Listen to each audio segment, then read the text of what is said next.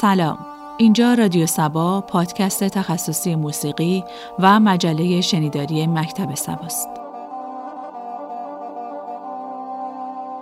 چهارمین اپیزود از مجله شنیداری مکتب صبا با تلاش جمعی از موسیقیدانان و موسیقی‌پژوهان در آستانه 66مین سالگرد درگذشت ابوالحسن صبا در دی ماه 1402 برای شما تهیه شده است. نام و یادش جاودانه.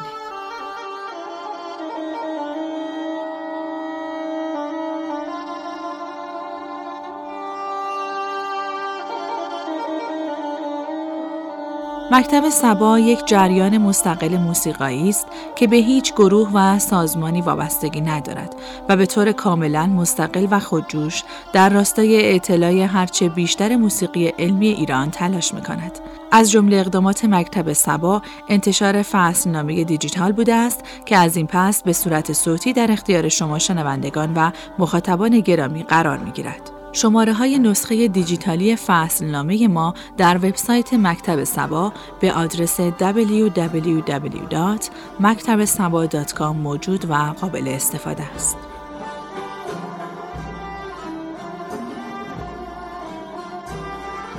لطفاً برای آشنایی بیشتر با ما و فعالیت‌های مکتب صبا به وبسایت یا صفحه اینستاگرام و تلگرام مربوط به مکتب صبا مراجعه کنید. لینک های مربوطه را می توانید در توضیحات پادکست ببینید و یا با مراجعه به وبسایت ما مکتبصبا.com علاوه بر خواندن مقالات اختصاصی مکتب صبا به راه‌های ارتباطی با ما دست پیدا کنید و شنوای پادکست باشید. نظرات شما برای ما ارزشمند و پر اهمیت است. لطفاً نظرات، پیشنهادات و انتقادات خود را با ما در میان بگذارید تا پادکست ما با کیفیت هرچه بهتر در اختیار شما قرار گیرد.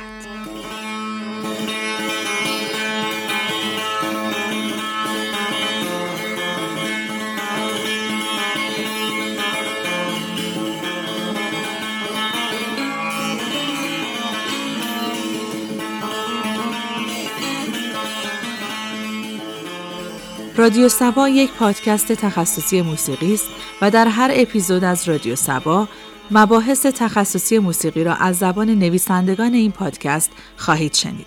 مفاهیم بنیادین موسیقی و تاریخ تحول مبانی نظری موسیقی ایران، تینوش بهرامی. آموزش ردیف صبا با ستار با تنظیم و روایت تینوش بهرامی. تحلیل جریان‌های قرن اخیر در موسیقی ایران از منظر نظری و عملی، فرزام اعتمادی. دیسکوگرافی و تاریخچه ضبط موسیقی در ایران، امیرعلی اردکانیان. مبانی پدیدارشناسی و فلسفه هنر در موسیقی ایران، محمدصادق قیصری.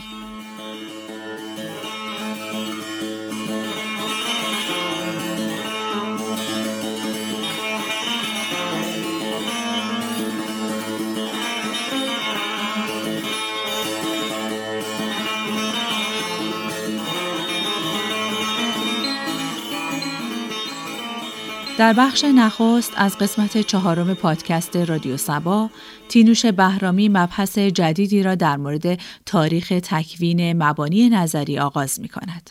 او در این بخش به توضیحاتی در مورد پیدایش مبانی نظری موسیقی در یونان باستان می پردازد.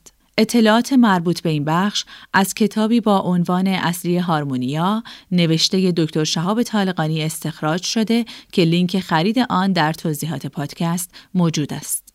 مبانی نظری موسیقی همواره در ایران مسئله‌ای چالش برانگیز بوده، خصوصاً بعد از تئوری‌هایی که توسط کلنل وزیری و روح الله خالقی مطرح شدند و تقریباً بنیان آموزش موسیقی کشور بر آن پایه قرار گرفت. گسترش آموزش مبانی نظری موسیقی البته اشتیاق پرداختن به ریشه‌های اون رو هم در جامعه موسیقی ایران تقویت کرد. هرچند تلاش‌هایی هم قبل از وزیری در این مورد شده بود، اما کاری که وزیری کرد یکی از جدی‌ترین و چالش برانگیزترین حرکت‌هایی بود که تا چند قرن قبل از او سابقه نداشت. برای روشن‌تر شدن روند تکوین مبانی نظری موسیقی در ایران به فکر افتادیم که این داستان رو از جایی شروع کنیم که تئوری موسیقی اساساً به وجود اومد، یعنی یونان باستان.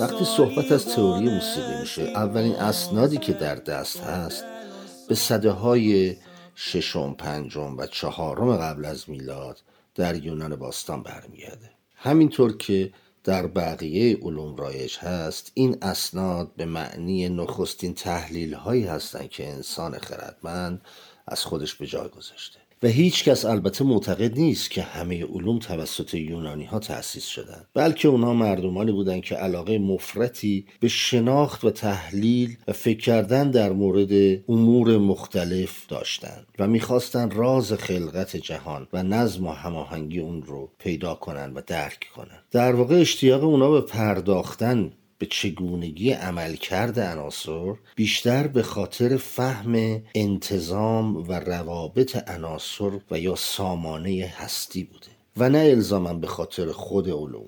اما در این رهگذر اولین نشانه های شناخت شناسی و نظریه پردازی در اکثر علوم رو برای ما به یادگار گذاشتن. اونها کل جهان هستی رو یک نظام واحد می دونستن که تحت قواعد مخصوصی کار میکنه و فکر میکردن اگر اون قواعد رو در یک مقوله کشف کنن میتونن به کل راز خلقت پی ببرن و همون قواعد رو به عناصر دیگه و به مقوله های دیگه در واقع تسری بدن و میتونن به این وسیله همه مقوله های جهان هستی رو توضیح بدن. بنابراین اونها با یک دیدگاه کاملا غیر علمی به فعالیتی پرداختند که بعدها پایه همه دیدگاه‌های علمی شد. آنچه بشر از یونان باستان تا به امروز انجام داده، تاریخ علوم و تاریخ تکوین اونها رو به وجود آورده. یعنی که روند دور شدن از عقاید یونانی و رسیدن به حقیقت موجود در عناصر سازنده جهان هستی که از طریق روش‌های علمی به دست میان و نه از طریق توسل به همان عقاید و داده‌های باستانی. به همین علت شاید خوب باشه که ما هم راهمون رو از همونجا و از همین جاده آغاز کنیم و ادامه بدیم. یعنی نگاهی بندازیم به ریشه‌های باستانی و اینکه چطور آهسته آهسته از اونها دور شدیم و قدم برداشتیم به سوی فهم حقیقی مقوله‌های علمی که با تجربه و آزمایش و تحلیل به دست اومدن.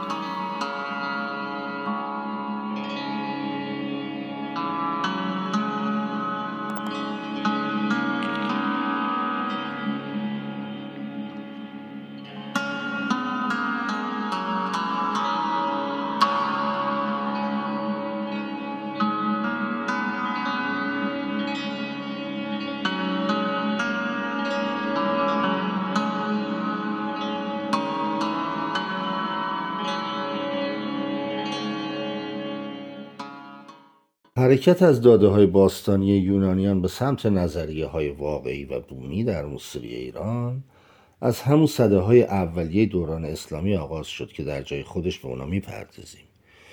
ولی اول اجازه بدین به خود این میراث یونانی کمی نگاه بکنیم و بعد قدم قدم جلو بریم.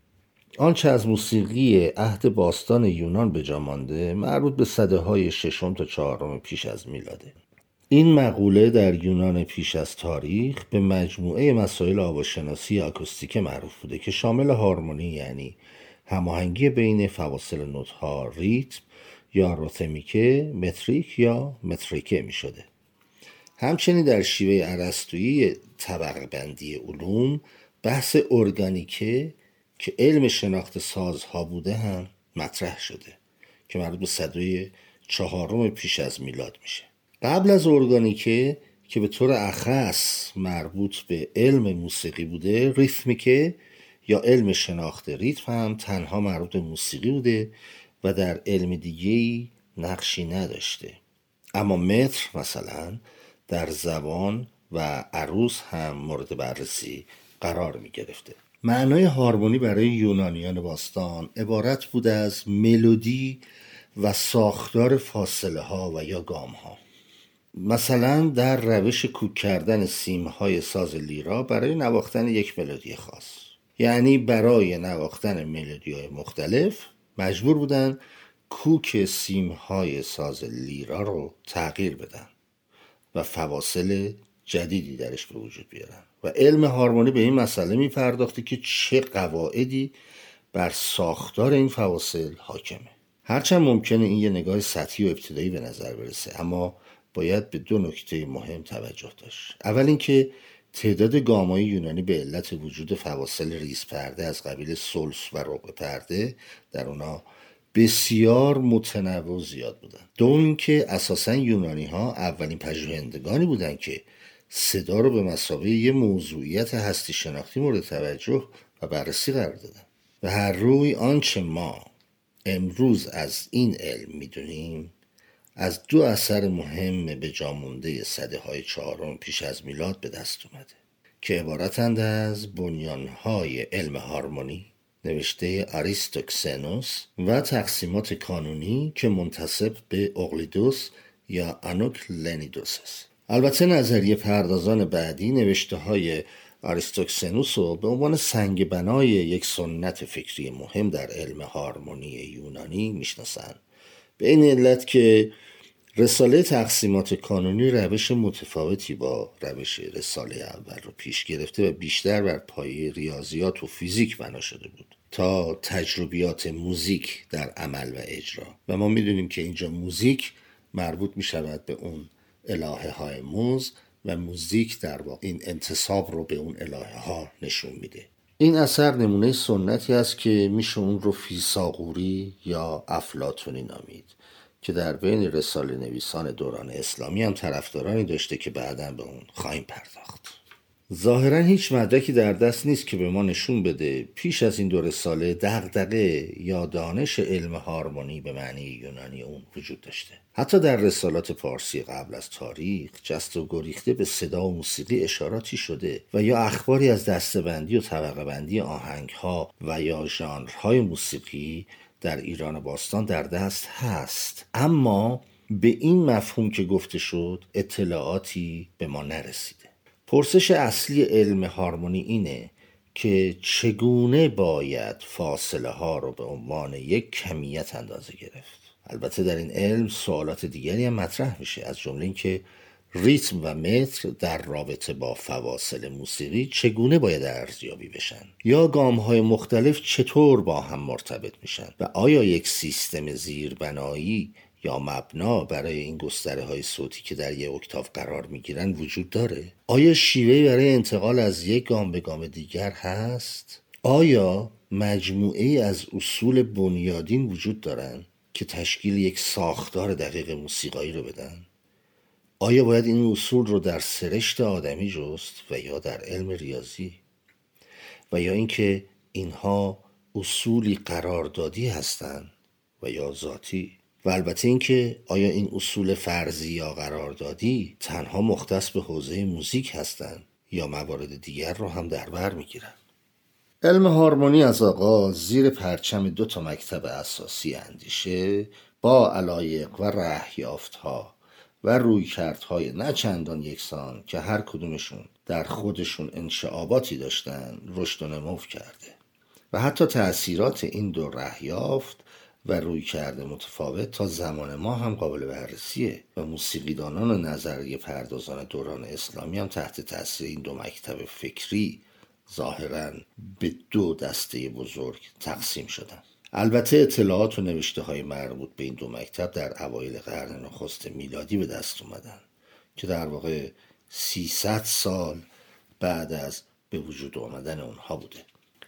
هارمونی یونانی به طور کلی علم مطالعه عناصریه که یه ملودی بر پایه اون ساخته میشه، یعنی همه عناصر کمی و کیفی ساختاری. خوبه که در نظر داشته باشیم به خاطر تشابه اسمی هارمونی با آنچه که ما امروز به عنوان هارمونی میشناسیم این دو رو با هم دیگه مخلوط نکنیم.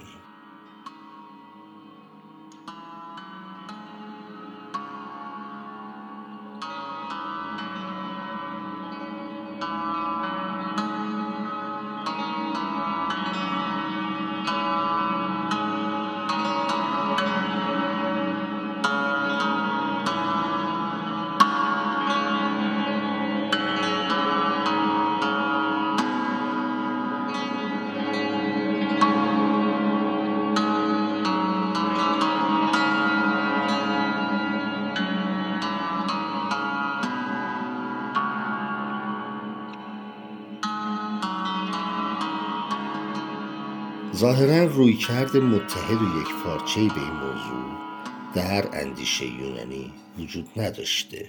این رویکردها همونطور که گفته شد از دو سنت برخاستند، سنت آریستوکسنوسی و سنت فیثاغوری، و باز هم همونطور که گفته شد در هر کدوم از این سنت‌ها تفاوت‌های مهمی میان آرای دنبال کنندگان هر کدوم از مکتب‌ها وجود داره. هارمونی از دیدگاه آریستوکسنوس علمی مستقل از مباحث پژوهشی دیگه. موضوع اون فقط و فقط موزیکه، درست به همون صورت که ما اونو میشنویم. وظیفه این علم از دیدگاه او اینه که نظم نهفته در آنچه را شنونده دارای فهم موزیک درک میکنه کشف کنه و به تحلیل سیستماتیک و قواعد سامانه‌های نظم دهنده اون بپردازه. نکته دیگری که در این علم نهفته تحلیل ملایمته. اینکه نوت‌ها برای ملودیک به شمار آمدن باید در الگوهای مشخصی قرار بگیرند و اینکه چرا برخی از زنجیرهای صوتی یا پیرفت‌های اصوات در موسیقی ملودی ایجاد می‌کنند و بعضی دیگر اینگونه نیستند. به عبارت دیگه بیان تفاوت ملودی و غیر ملودی یا کشف قواعدی که بر ملودیک بودن و یا به لحاظ موزیکی هماهنگ بودن رو توصیف کنه و بر فرم ملودیک حکم بکنه، و یا اون چیزی که ما در رسالات دوران اسلامی به آن ملایمت میگیم. بنابراین با توجه کرد که این علم از نگاه آریستوکسنوس در واقع با داده‌هایی شروع میشن که تحت عنوان موسیقایی، موزیک یا موزیکی توسط ادراک ما دریافت میشن و این داده ها باید در قالب یک سامانه منظم و درک پذیر بررسی بشن. بنابراین اصوات بر اساس نقش خودشون در سامانه صوتی یا در سامانه موسیقایی مورد بررسی قرار میگیرن و شکل انتزاعی اونها ارزشی نداره. مثلا اگر نوت لا رو درجه پنجم گام ره ماژور تلقی کنیم یا نوت تونیک گام لا مینور، با اینکه این نوت در قرارداد امروزین دارای فرکانس 440 هرتز هست، اما ارتعاش یا تواتر 440 هرتز یا 440 دور در ثانیه در هر شکل دیگه از فیزیک نمیتونه درجه نمایان گام ماژور یا آغازگر یک گام مینور باشه. پس تشخیص هر نغمه به موقعیت و محل قرارگیری اون در یک سامانه موسیقایی بستگی داره که نقش دستوری و به اصطلاح فانکشنال یا عملگر اون رو معلوم میکنه. درست به همین دلیل وقتی که ما امروزه ساز خودمون رو نیم پرده یا یک پرده حتی پایین تر کوک میکنیم، همچنان مثلا به سیم اول اون میگیم دو، منظورم سازایی مثل تار و ستار هستش، و هیچ وقت نمیگیم که این سیم الان سی کوک شده، بنابراین اولین پرده اون دو دیز خواهد شد. دومین نکته‌ای که در این رویکرد اهمیت داره اینه که علم هارمونی باید این پدیده ها رو بر مبنای درک اونها توسط گوش ما توصیف کنه، نه به صورت ممتزه و جداگانه.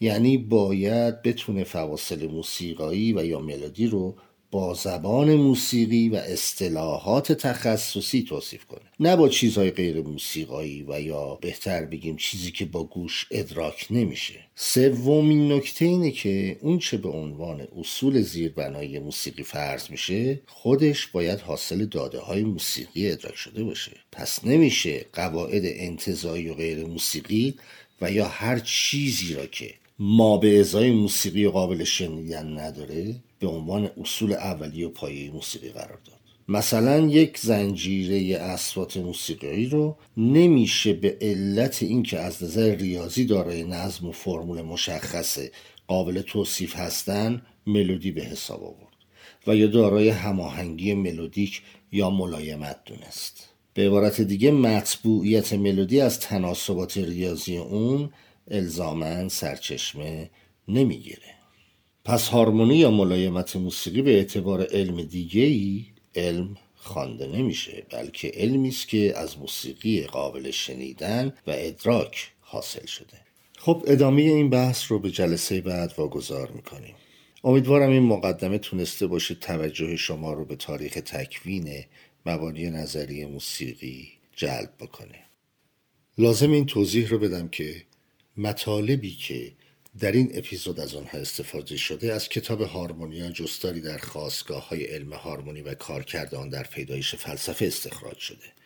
این کتاب ارزشمند که به همگی دوستان پیشنهاد میکنم اون رو تهیه بکنن و مطالعه بکنن، نوشته دوست عزیزمون آقای شهاب طالقانی است که توسط انتشارات نقش جهان منتشر شده و به طور دقیق به تحلیل نهله‌های فکری در مبانی موسیقی یونان باستان و ارتباط آن با فلسفه پرداختن. از ایشون تشکر میکنم و امیدوارم که این قسمت مورد توجه شما قرار گرفته باشه.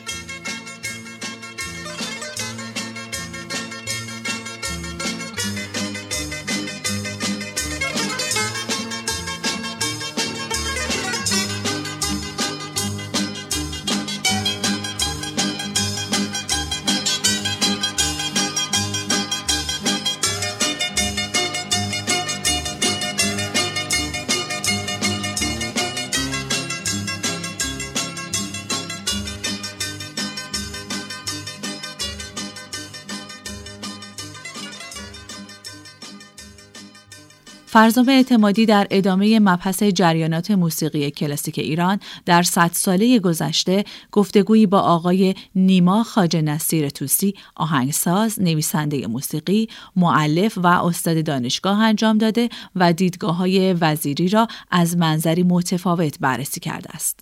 در این قسمت گفتگویی با نیما خواجه نصیر طوسی، مدرس، مترجم و مؤلف موسیقی انجام دادم. یکی از علاقه‌مندی‌های نیما در حوزه موسیقی قرن بیستمی و مدرن هست و به عنوان یک آهنگساز که تجربه جالبی در این زمینه داشته، دیدگاه جالبی رو راجع به نظریات وزیری طرح می‌کنه.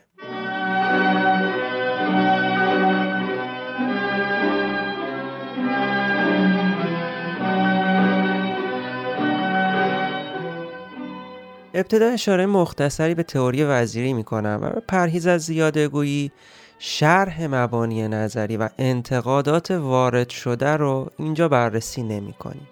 وزیری که بیش از هر چیز دنبال هارمونیزه کردن موسیقی ایرانیه، در ابتدا ایده گام 24 رو پرده متعادل شده رو طرح میکنه. لازمه که ذکر کنم که گام 12 نیم پرده متساوی در دوره باروک و بیشتر توسط باخ استفاده شد و نقش مهمی در گسترش ارتباط عمودی نغمات ایفا کرد و به نوعی در پیشرفت هارمونی مؤثر بود. وزیری پس از این تعدیل که داستانی هم داره و در قسمت بعد بیشتر راجبش صحبت میکنیم، به قولی گام‌های موسیقی ایران رو ساماندهی می‌کنه که با ساده‌سازی خیلی زیاد این گام‌ها متناظر با اشل‌های صوتی هستند و از نقش نغمات یا فونکسیون درجات و باقی پارامترهایی که به یک فضای صوتی شکل میدن صرف نظر شده. بر این اساس دستگاه‌ها در کتاب دستور تار وزیری به صورت دیگه طبقه بندی میشه و شامل ماهور، همایون، سگاه، چهارگاه و شور هست. برای پرهیز از پیچیده شدن من اصطلاحاتی که در خود کتاب به کار رفته رو خورده تغییر دادم و به همون صورتی که امروز میدونیم دارم اصطلاحات رو استفاده میکنم. توی کتاب دستور تار، راست پنجگاه از متعلقات ماهور، اصفهان از متعلقات همایون و نوا از متعلقات شور در نظر گرفته شده. در کتاب هارمونی موسیقی ایرانی، وزیری با قائل شدن به استقلال نسبی دستگاه‌ها و آوازها، هارمونی رو در تمام این دستگاه و آوازهای مرسوم بررسی می‌کنه، یعنی شور، ابوعطا، افشار، سگاه، ترک، دشتی، همایون، چهارگاه، نوا، اصفهان، ماهور و راست پنجگاه. هارمونی که وزیری پیشنهاد میده نه بر اساس نقش نغمات یا درجات در مت‌های موسیقی ایرانی که بر اساس فواصل سوم که سازنده آکوردهای تریاد، آکوردهای سه صدایی که بر اساس فاصله سوم چیده میشن در موسیقی کلاسیک غربیه. بیشتر از این وارد جزئیات نمیشم و توضیح راجع به برخی دیگر از جنبه‌های مبانی طرح شده وزیری رو به قسمت بعد موکول میکنم. به صحبت‌های نیما طوسی با هم گوش بدیم. نیما از منظر قابل توجهی برخی از ایده‌های وزیری رو بازخوانی میکنه. برای من که خیلی جالب بود و کلی خوراک بر فکر کردن ایجاد کرد.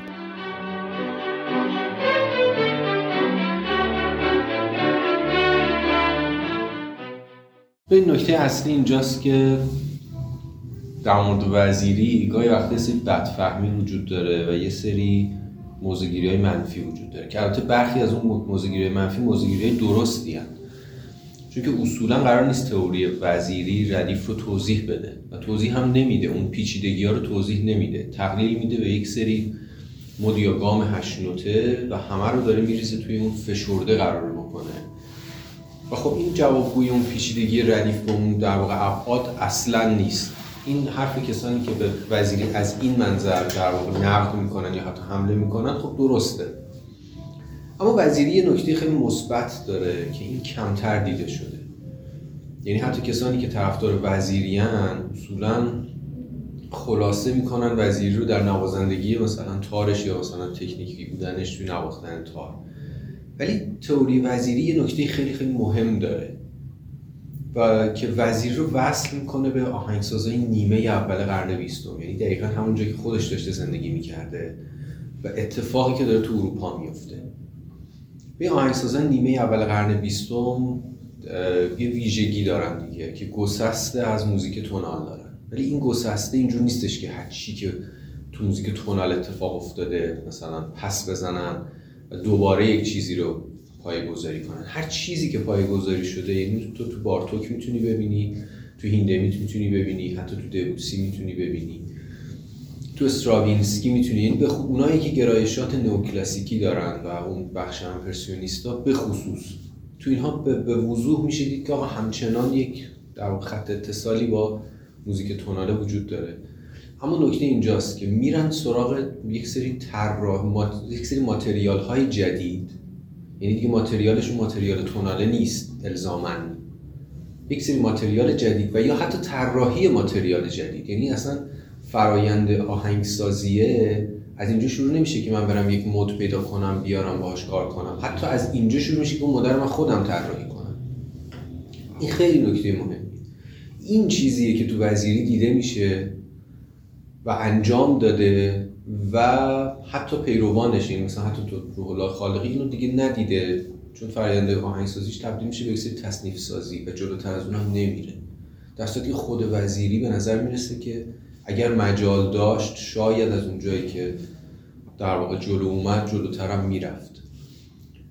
حالا وزیری از این منظر خیلی مهمه، اینکه وزیری داره ماتریال میسازه. یعنی و تئوری وزیری من اینجوری میفهممش، ماتریال داره میسازه برای کار آهنگسازیش.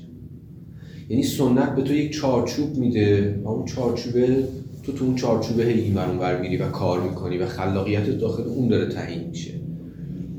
ولی در مورد وزیری اینه که بر مبنای اون سنت داره ماتریال میسازه. این خیلی مهمه. این ماتریال اولیه میسازه. این چیزیه که ما تقریبا تو نسل نداریم. حتی میتونم بگم تا نسل‌های بعد، تا دهه‌ها بعد هم شاید خیلی سر کلش پیدا نمیشه توی در واقع نوع نگاهه. من نوع نگاه وزیریه که برام مهمه. مثلا توی هارمونیش خب یه تأکیدی روی تیرز ها و ترایات ها و یا آکوردهایی که بر مبنای سوم ها دارن ساخته میشن داره. خب ما امروزه میتونیم این نگاهو نداشته باشیم. اما تو اون نگاه وزیری چیزی که خیلی مهمه داره روی مفاهیمی داره دست میذاره که همچنان میتونه برای ما مهم باشه، نو باشه. در کنار این تلاشی که داره میکنه که در یک هارمونی چند صدایی یک فانکشن بسازه برای خودش بر مبنای موسیقی ایرانی، اما روی یک سری مفاهیم خیلی جدیدتر هم دست میذاره. مثلا دست میذاره روی سونوریته، میگه این آکورد رنگ فلان مت رو میده. این رنگ دادن فارغ از اون در واقع فانکشن است، چون فانکشن که میشین طراحی میکنی اینه که میگه قبل و بعد این آکورد چی باشه، چگونه حل بشه، اما وقتی تو میری سراغ سونوریته الزاماً اون فانکشنه دیگه به اون شکل قرار نیست کار بکنه. تو یک رنگی داری که در واقع تداعی یک مودی رو یا یک وضعیتی رو در یک مثلا موزیک مدال ممکنه بکنه. این خیلی مهمه. این نکته وزیری دیده نشده که آقا این داره راجع به سونوریته صحبت میکنه. در شرایطی هم داره این صحبت میکنه که همچنان در واقع فانکشن توی اروپا خیلی در واقع همچنان محکم سر جاش ایستاده، هرچند که گسستای اون آهنگسازان نیمه اولی رو میبینیم، اما رد پای اون فانکشنه رو حتی تو موزیکای امپرسیونیستی به راحتی میشه نشون داد که آقا اینجا دبوسی یک توالی تونال داشته و روی این توالی توناله حالا داره یه کارایی دیگه انجام میده. یعنی میخوام بگم که فانکشنه خیلی پرقدرته و خب تو موزیک ایرانی هم تلاشایی که برای هارمونی گذاری یا طراحی یک هارمونی داره اتفاق میفته معمولا از در واقع طریق این فانکشنه داره اتفاق میفته. حالا یا این فانکشنه رو یک فانکشن اروپایی میبینه میخواد تحمیلش کنه، یا اینکه میاد میگه نه در واقع نوت ها توی مثلا فلان مود چه ویژگی هایی دارن، این ویژگی ها رو در میاره و سعی میکنه ویژگی ها رو حالا عمودیشون کنه و از دلش یک فانکشن چند صدایی بکشه. اما اینکه این آدم میره سراغ سونوریته، یا این آکورد سونوریته مثلا شور یا افشاری به من میده یا سگاه میده، این خیلی نکته مهمیه. این دیده نشده. تلاش‌هاش برای در واقع ساختن ماتریال تو همین کتاب هارمونیه باز میشه دید. اینکه در واقع یک مود 8 نوته طراحی میکنه و مثلا میگه فلان درجه رو من میتونم که اینو یک تغییر رو پرده‌ای داخلش بدم، مثلا دو ماژوری که حالا لا کروم شده و بعد اینو بر مبنای ایده شبیه ایده مت‌های کلیسایی شروع می‌کنه یک سری چرخش بهش دادن و خب با تغییر این در واقع توالیه تو یک مود جدید میتونی یک در واقع انتظام فواصل جدید داری. خب این باز این روی کردی که تو نیمه اول میتونی ببینیش، روی کردی که اصلا بر مبنای این تو مثلا میتونی تشخیص بدی که مود این آهنگساز الان اینجا چی مد نظرش بوده، گویی که انگار یک بستر ثابت طرف داره و حالا روی یک نوتی وای میسته و وایستادنش روی این نوته و کادانس کردنش و فرود اومدنش تعیین میکنه که خب اینجا روی چی داشته مانور خواسته بده. این نگاهاتو تو وزیری قشنگ راحت میتونی ببینی. این جنبه‌های فوق العاده مدرنیه که ما همچنان میتونیم باهاش کار کنیم.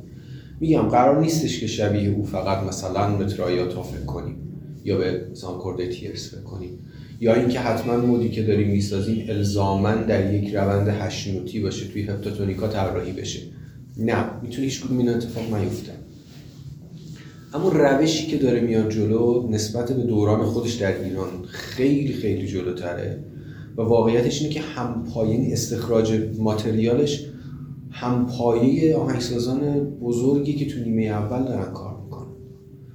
حالا ابزار ظاهرا مثلا اجرا نداشته، جلوتر از اون نتونسته بره، پارادایم‌های اون دوره توی مثلا موسیقی ایران بهش اجازه نداده جلوتر بره توی ساخت اثر منظورانه، یا مثلا تئوریش چون با داعیه مثلا توضیح ردیف اومد جلو، اینجا یک بن‌بست همین ایجاد کرد.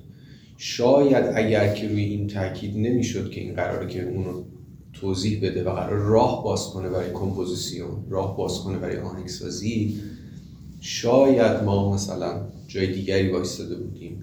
هرچند که نفرات بعدیش هم میگم به نظرم از خود وزیری عقب‌ترن. این ما تا دهه‌ها بعد به لحاظ تئوریک کسی که بتونه یک سازمانی رو برای خودش طراحی کنه اصلا همچین کسی رو ندونیم که بتونه آقا برای خودش یک مسیر حرکت طراحی کنه توی آهنگسازی. میگم همه این هماغم منم در نگاه به وزیری منم اصلا مربوط به خود اون سنت موزیک ایرانی نیست. اون یه وضعیت جداگانه است که از دل خودش یک سنتی داره، یک در واقع تاریخی داره، یه آدمایی بر مبنای اون تون سنت دارن فکر میکنن، کار میکنن، خلاقیت میکنن، حالا مرزایی هم دارن جابجا میکنن، داریم میبینیم تغییراتی هم اتفاق میفته. اما در حوزه کمپوزیسیون، چون کمپوزیسیون واقعا تو ایران یک امر جدیده، یعنی چیزی به اسم کمپوزیسیون که من طراحی داشته باشم از فرمم رو طراحی کنم، ماتریالم رو طراحی کنم، بر مبنای این هارمونی رو طراحی، یعنی اصلا طراحی هارمونیه اصلا یک چیز خلاییه که انگار تو موزیک ایران وجود داره و همه هی میان سراغ فانکشن، همه، یعنی از مثلا نسل‌های بدتر هی نگاه می‌کنی میشه دید دیگه کتابایی که الان بیرون اومده، مقالاتی که بیرون اومده در حوزه موزیک چند صدایی صحبت کرد، همه داره یک ارجاع میده آقا فانکشن در مثلا شور این است، بنابراین ورود میتواند از این 2 درجه به این اتفاق بیفتد یا از این 3 درجه، ولی هیچ اشاره‌ای به این مثلا همین یک جمله وزیری میتونه که یک راه باز کنه، آقا این سونوریته فلان متن رو داره به من میده.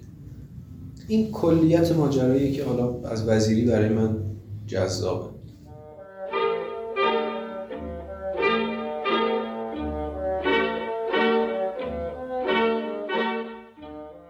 در قسمت بعد گفتگوم با نیما رو ادامه میدم. با نظراتتون به ما در بهبود کیفیت پادکست کمک کنید.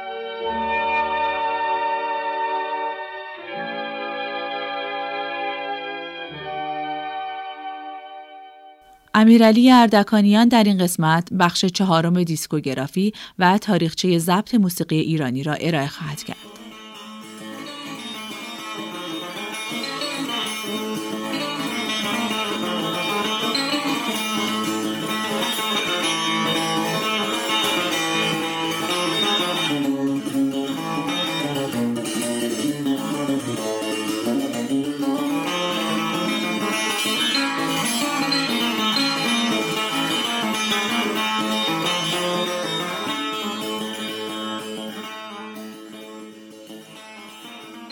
در این قسمت با هم سری خواهیم زد به 4مین نوبت از آثار ضبط شده از موسیقی ایرانی، یعنی سال 1291 شمسی برابر با 1912 میلادی.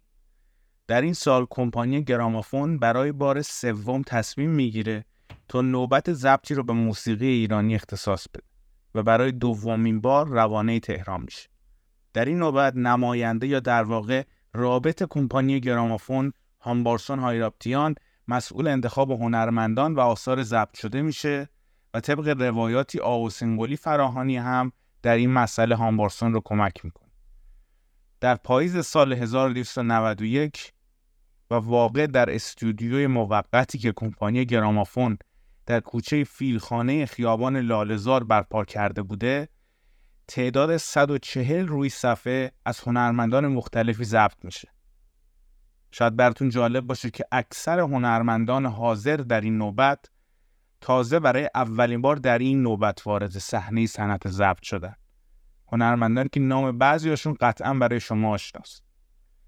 در حوزه نوازندگی با وجود چهره‌های آشنایی مثل آقا حسین غلی و میرزا اسدالله خان عطاواکی که در نوبت‌های قبلی هم حضور داشتن، 3 شخص دیگه برای اولین بار با صفحات این نوبت به صنعت ضبط معرفی میشن. این 3 شخص آرشاک خان ارمنی نوازنده تار، حسین خان اسماعیلزاده نوازنده شهیر کمانچه و شاید جالبتر از همه میرزا علی اکبر خان شهنازی 14 ساله هستند. به غیر از 2 نفر از نوازندگان حاضر در این نوبت، باقی نوازندگان تنها اقدام به همراهی خوانندگان نوبت در اجرای تصنیف و ساز و آواز کردند.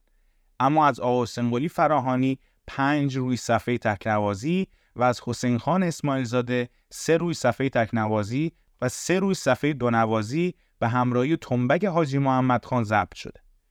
در اینجا خوبه که با هم گوش بدیم به بخشی از صفحه پیش درآمد سگا با کمانچه حسین خان اسماعیلزاده و تنبک حاجی محمد خان. این اثر با شماره قالب 3938 AE و شماره کاتالوگ 18330 از سری صفحات قهوه‌ای رنگ 25 سانتی کمپانی گرامافون ضبط و منتشر شد.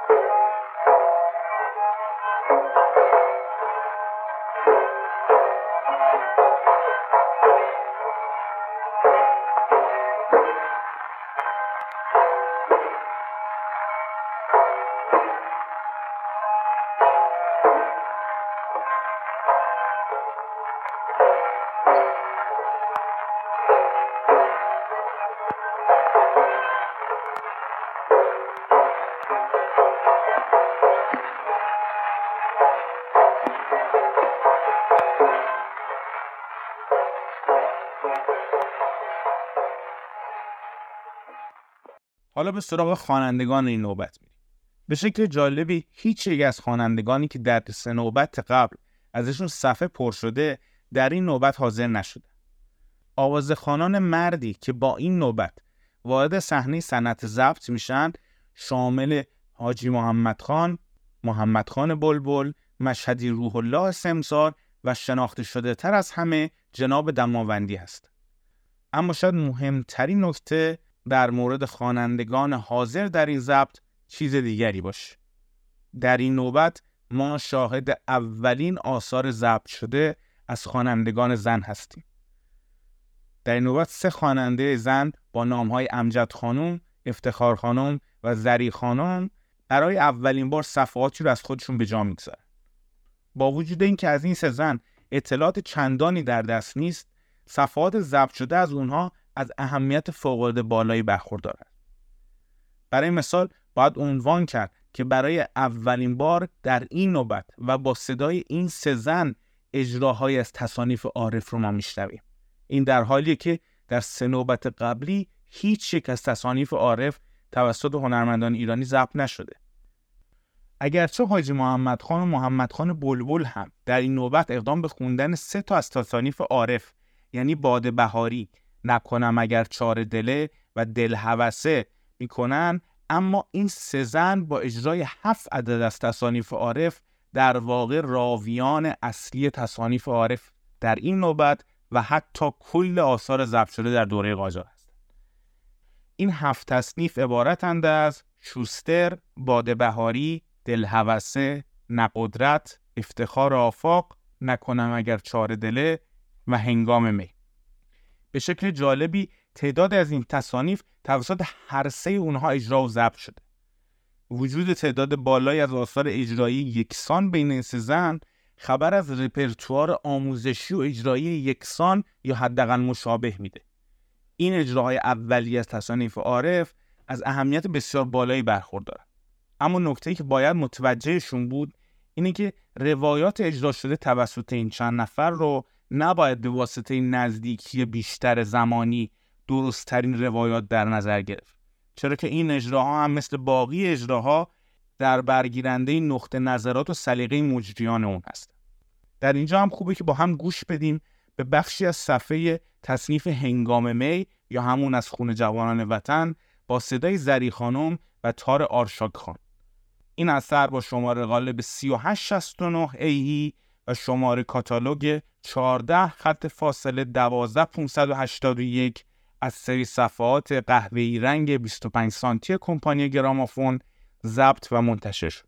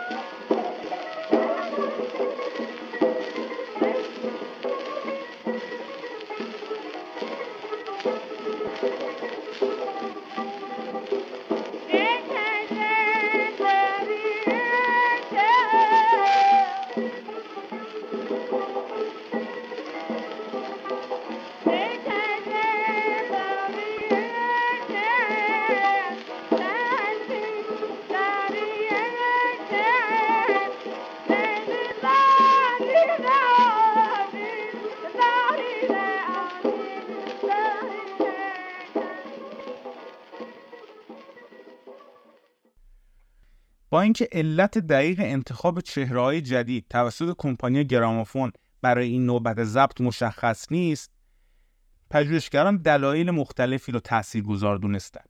اولین دلیل مطرح شده تجربه‌های منفی قبلی هامبارسون در جریانات ضبط پاریس 1286 و شاید حتی ضبط لندن 1288 باشه. دعوای حقوقی پیش اومده در سال 1286 برای مثال قطعاً در حضور نداشتن شخصی مثل سید احمد خان به عنوان طرف اصلی دعوای بین اساتید و هامبارسون تأثیر مستقیم داشت. چه بسا ناراحتی احتمالی درویش خان در ضبط لندن 1288 هم مانع از حضور درویش خان و یا تعدادی از همکاران شده باشه. دلیل دیگه‌ای که مطرح میشه عدم رضایت هامبارسون و شاید هم آوسنگولی به عنوان مشاور از آثار ضبط شده در دو نوبت قبلی کمپانی گرامافون باشه. اما به نظر من مسئله میتونه خیلی ساده تر از این حرفا باشه. با درک این مسئله که کمپانی گرامافون میتونه اقدام به بازتولید آثار ضبط شده در دو نوبت قبلیش بکنه، منطقی به نظر میاد که هدف در این نوبت ضبط آثاری باشه که مشابهشون قبلا ضبط نشده، مثل آثاری که از عارف قزوینی ضبط میشه. در این نوبت حضور چهره‌های نو و همچنین خوانندگان زن در این نوبت هم دقیقاً در همین راستاست. در مورد حضور خوانندگان زن، خاطری بسیار مهمی از لورتا هایراپتیان، دختر هامبارسون، وجود داره.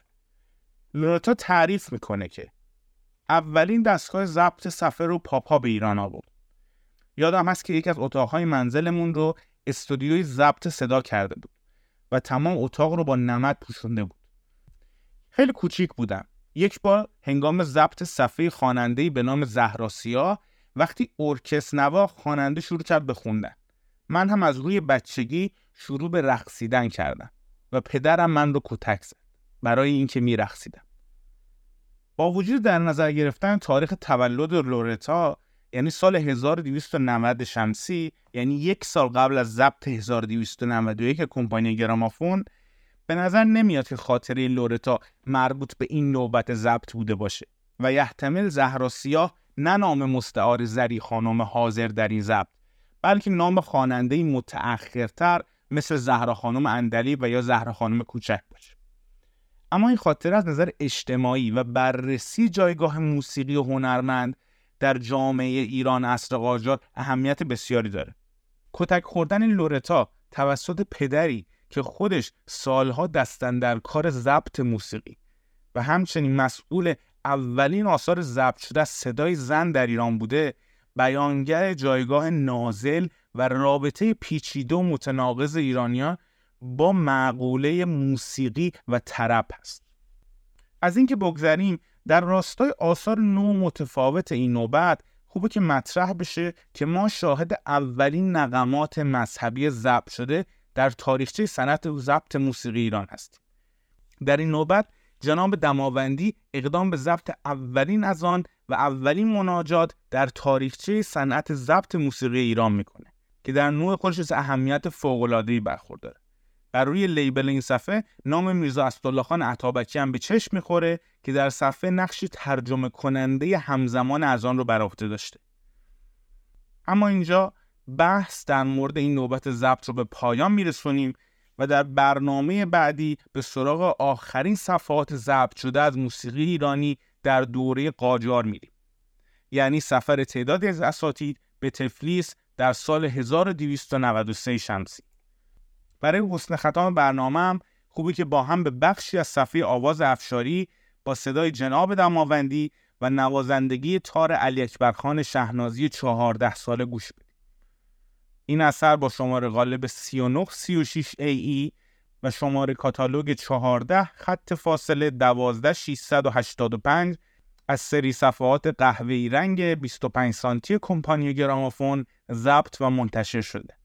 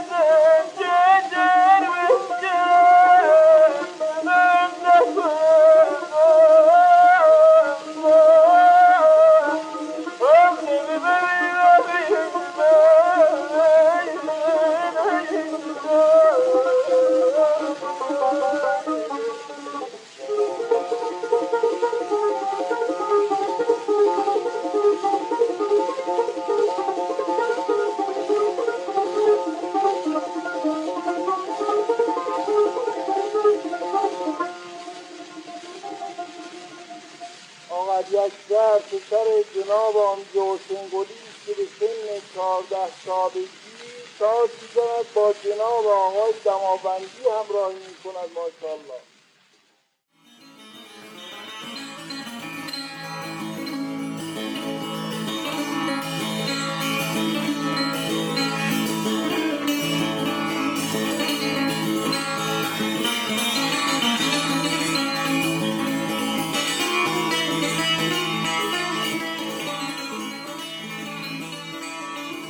در قسمت 4 از روایت ردیف صبا، تینوش بهرامی گوشه سوز و گداز را با ساز ستار و نمونه‌هایی از اجرای این گوشه را برای شما روایت می‌کنم.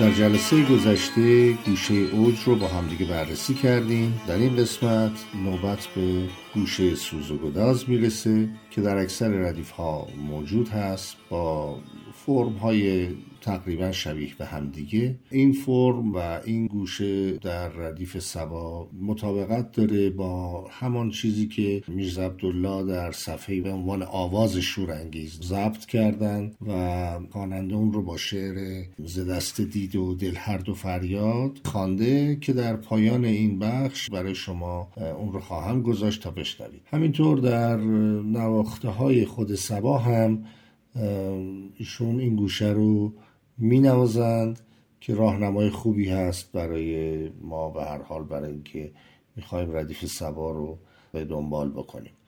خب این گوشه رو من توضیح میدم.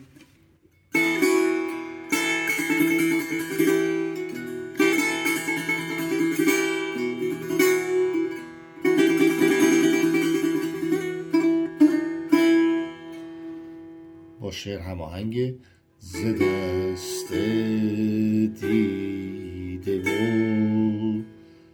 دل هر دو فریاد که هر چه دیده بیده فریاد بسا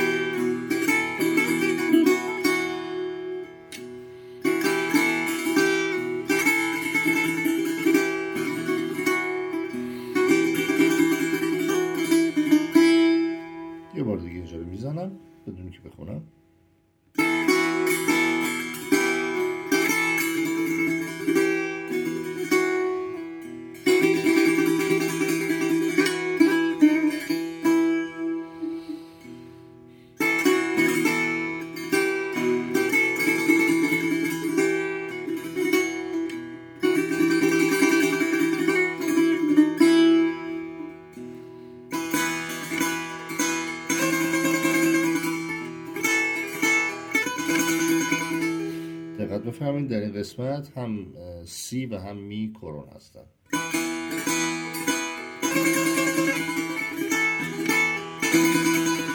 حالا سی بمول،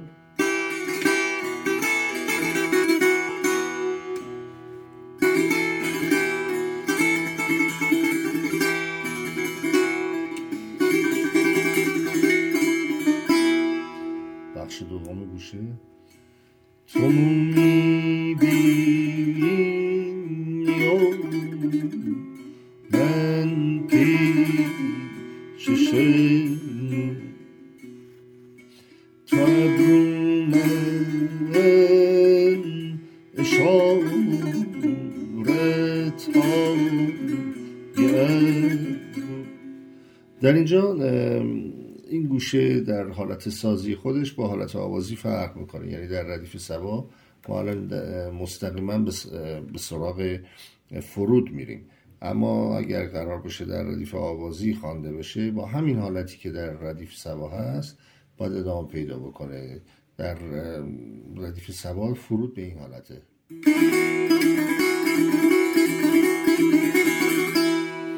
اگه بخوایم بخونیم شد بگیم تو لبی یادن دام که چون است دلم جون زشن خنده متا در ردیف صبا به این حالت در آمده.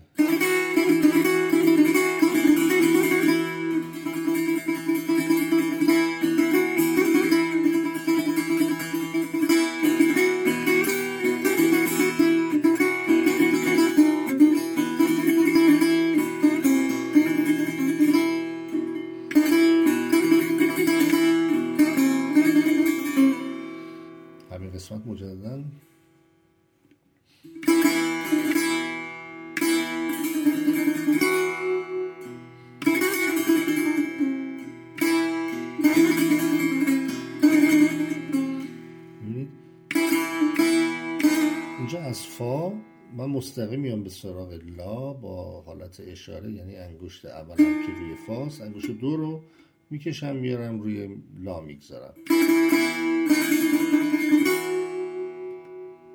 بعد چنده هامو میزنم، مجددا سول رو با انگشت دو شروع کردم و چنده هامو میزنم.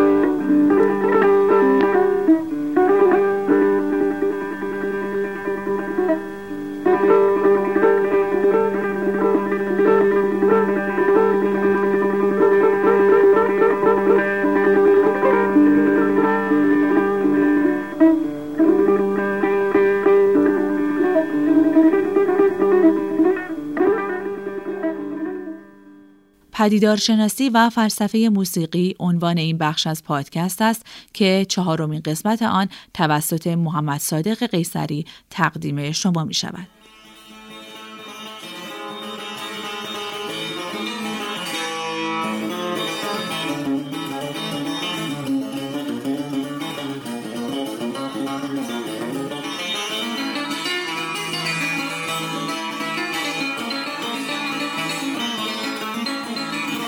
من پیش از این که مباحث رو ادامه بدم باید این نکته رو اشاره بکنم، اونم این که ما خیلی خوشحال میشیم که دوستان نظرات خودشون رو به ما ابلاغ میکنن. حالا در پادگیرهای مختلف این امکان هست که شما بتونید اونجا کامنت بذارید و نظر خودتون رو بیان کنید.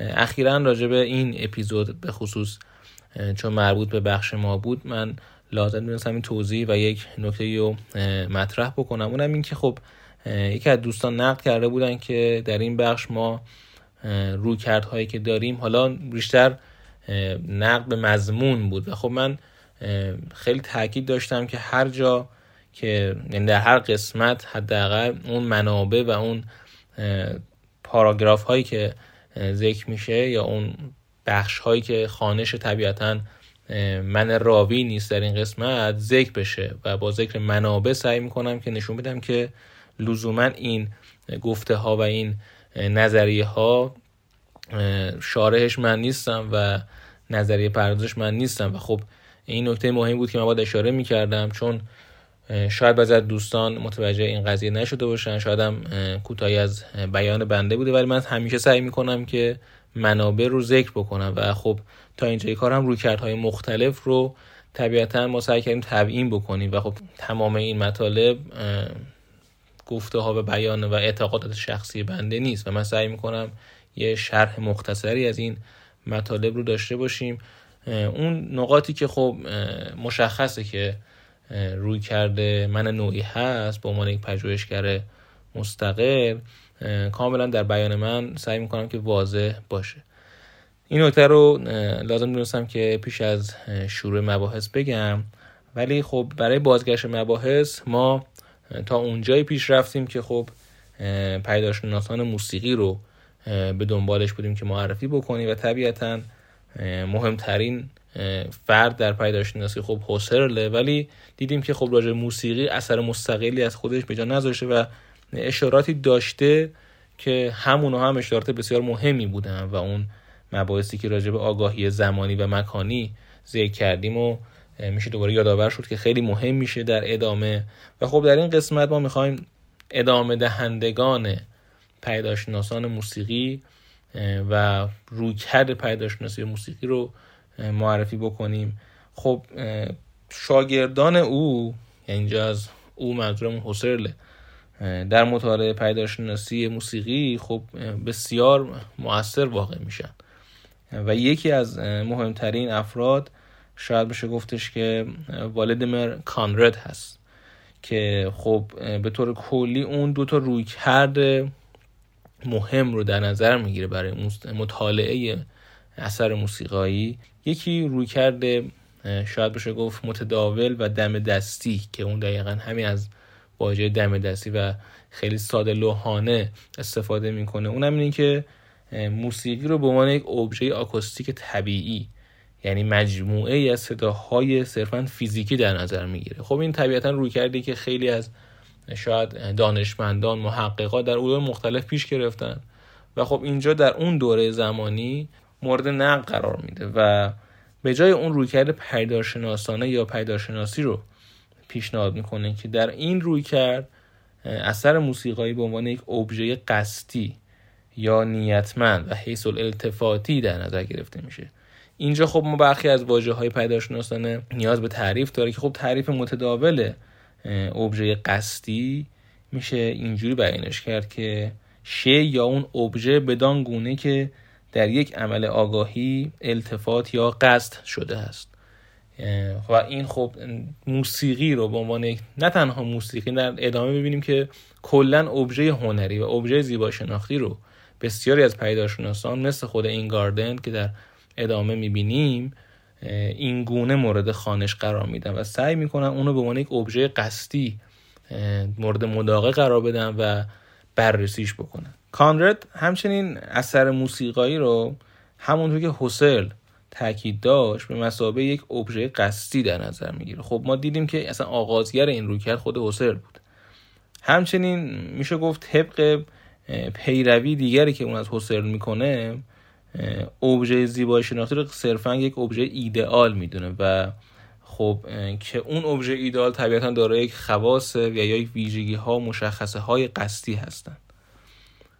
یعنی بیشتر اینجا تمرکز بر اینه که بیان کنه که خواص و مشخصه های طبیعی ندارن، یعنی اون بعد فیزیکی اثر موسیقایی رو بهش توجه نکنیم و حالا میبینیم که در ادامه این چه تاثیر مهمی در تاریخ فلسفه پیداشناسی موسیقی داره، این نگاه، صرفا اینو نگاه که ما فقط به مباحث فیزیکی و صوت و صوتی و شنوایی موسیقی دقت نکنیم. به طور کلی میشه رویکرد کانردو در این جمله خلاصه کرد که او رویکرد پرشناختی رو شبکه پیچیده‌ای از معانی میدونه که تحلیل میشوند، که به شکل مستقیم و غیر مستقیم در اثر موسیقایی ذاتی وجود دارن و هستن، یعنی بخش ذاتی اثر موسیقایی هستن این شبکه پیچیده که ذکر میکنیم. در ادامه باید بگیم که خب او به شکل خیلی شاید عمیقی وارد مباحث تئوریک هم میشه و ما به ندرت میبینیم که فلاسفه خب وارد مباحث تئوریک موسیقی بشن،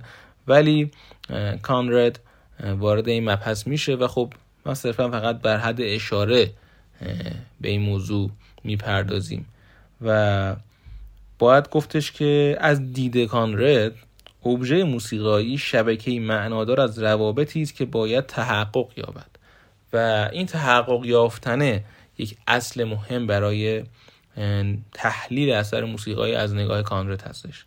ادراک زمانی آن را درک می‌کند که روابط محقق شوند، یعنی ما صرفا نمیتونیم بگیم که هر اثری که شکل میگیره صرفا در این نگاه اثر موسیقایی است، نه، یک سری روابطی هستن که باید محقق شوند تا ادراک مخاطب بتونه اونو به عنوان اثر موسیقایی بپذیره. لازم به ذکره که قبل از اینکه سراغ اینگاردن بریم بگیم که در این دوره افرادی مثل گایگر هم به رویکرد پیداشناسی اهتمام ورزیدن و توجه به خصوصی بر تمرکز احساس و تمرکز بر احساسات مخاطب هنگام مواجهه با اثر موسیقایی رو مورد نظر قرار دادن که خب این هم یکی از افرادی بود که اسمش اومد، ولی خب شاید بشه گفت مهمترین فیلسوفی که در نهله پیداشناسی باید ازش نام برد برای پیداشناسی موسیقی کسی نیست جز رومان اینگاردن.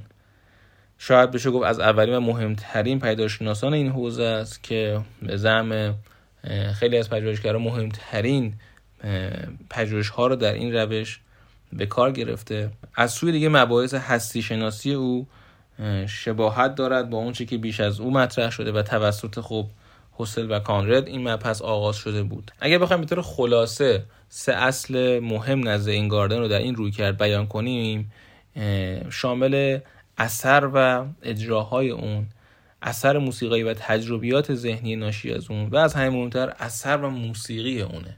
و خب این نکته، این مؤلفه آخر برای اینگاردن خیلی مهمتره و موسیقی و ارتباطش با اون اثری که ساخته شده به معنی اثر موسیقایی بسیار مهمتر از اجراهای اون اثر در طول تاریخ و یا تجربیات ذهنی ما مخاطب است و این خیلی نکته مهمیه. برای اینگاردن آثار موسیقایی نه تنها ابژه‌های واقعی نیستن بلکه ابژه‌های ایدئال هم نیستن. برخلاف چیزی که پیش از او ما دیدیم، او حتی اونها رو ابژه‌های ایدئال هم در نظر نمیگیره. از طرفی توجه جالبی به اجراهای موسیقی و شرایط اون اجراها هم در نوشته‌های اینگاردن ما میبینیم. فرد حاضر یا اون مخاطبی که حضور داره در این تجربه زیبا شناختی سازنده بسیاری از انضمام‌های زیبایی شناختیه. توجه به مخاطب در اثر موسیقایی باز هم یکی از اون مؤلفه‌هایی که خب اینگاردن خیلی بهش توجه کرده.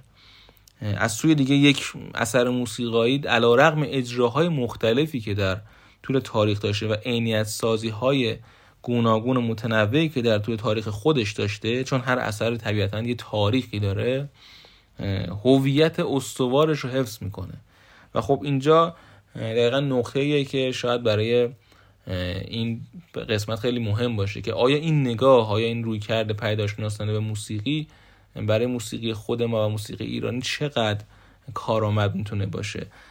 بنسن ذکر میکنه که اینگاردن خودش هم شاید متوجه نبوده که فقط داره به موسیقی کلاسیک غربی میپردازه. بسیاری از موسیقی‌های دیگه شاید با این روش قابل خوانش نباشن و حداقل با این نوع روی کرده محدودتر پیداشناسانه. در نهایت اثر برای یا اثر موسیقایی برای اینگاردن با ارزشتر از اجراها و خود اون موسیقی و اون قواعدشه. تلاش اینگاردن همواره این بوده که این تمایزها رو حفظ بکنه و این فاصله هایی که بین اجرا و اون حالا تجربه ذهنی هست رو همواره حفظ بکنه و خب باید دید که چقدر موفق بوده در این مسیر. ما حالا در ادامه در قسمت‌های آتی سعی می‌کنیم که ببینیم پیداشناس‌های مختلف معاصر و تا اکنون چه رویکردهایی رو برای خوانش دیگر موسیقی‌ها به کار گرفتن.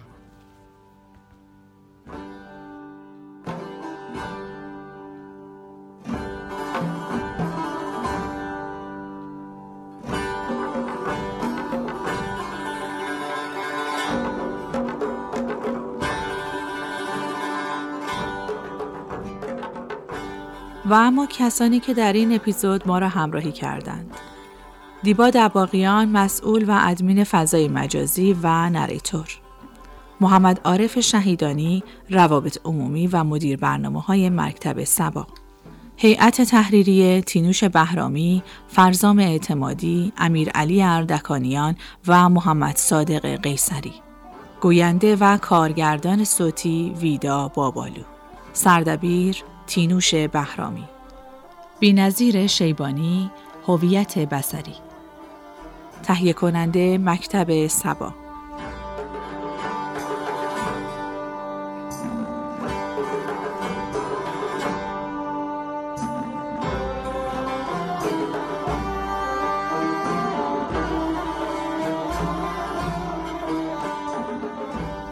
از اینکه در این اپیزود شنونده ما بودید بسیار سپاسگزاریم. این پادکست به صورت ماهانه در هفته نخست هر ماه منتشر می شود.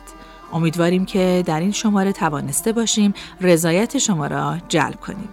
اگر مطالب ارائه شده در این اپیزود مورد توجه شما قرار گرفته است، لطفاً با ما در ارتباط باشید و با لایک کردن و کامنت گذاشتن و معرفی ما به دوستداران موسیقی ایران ما را در ادامه راهمان یاری کنید.